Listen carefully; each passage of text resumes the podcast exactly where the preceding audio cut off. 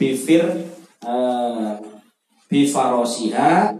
dari tempat tidur. Maksudnya ada yang mengartikan tata capek itu begang kalau begang.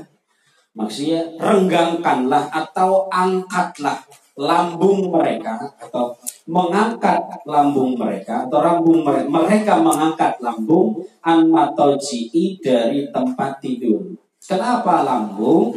Jadi ditafsirkan orang tidur itu sunahnya miring gitu ya. Miring namanya itu nanti.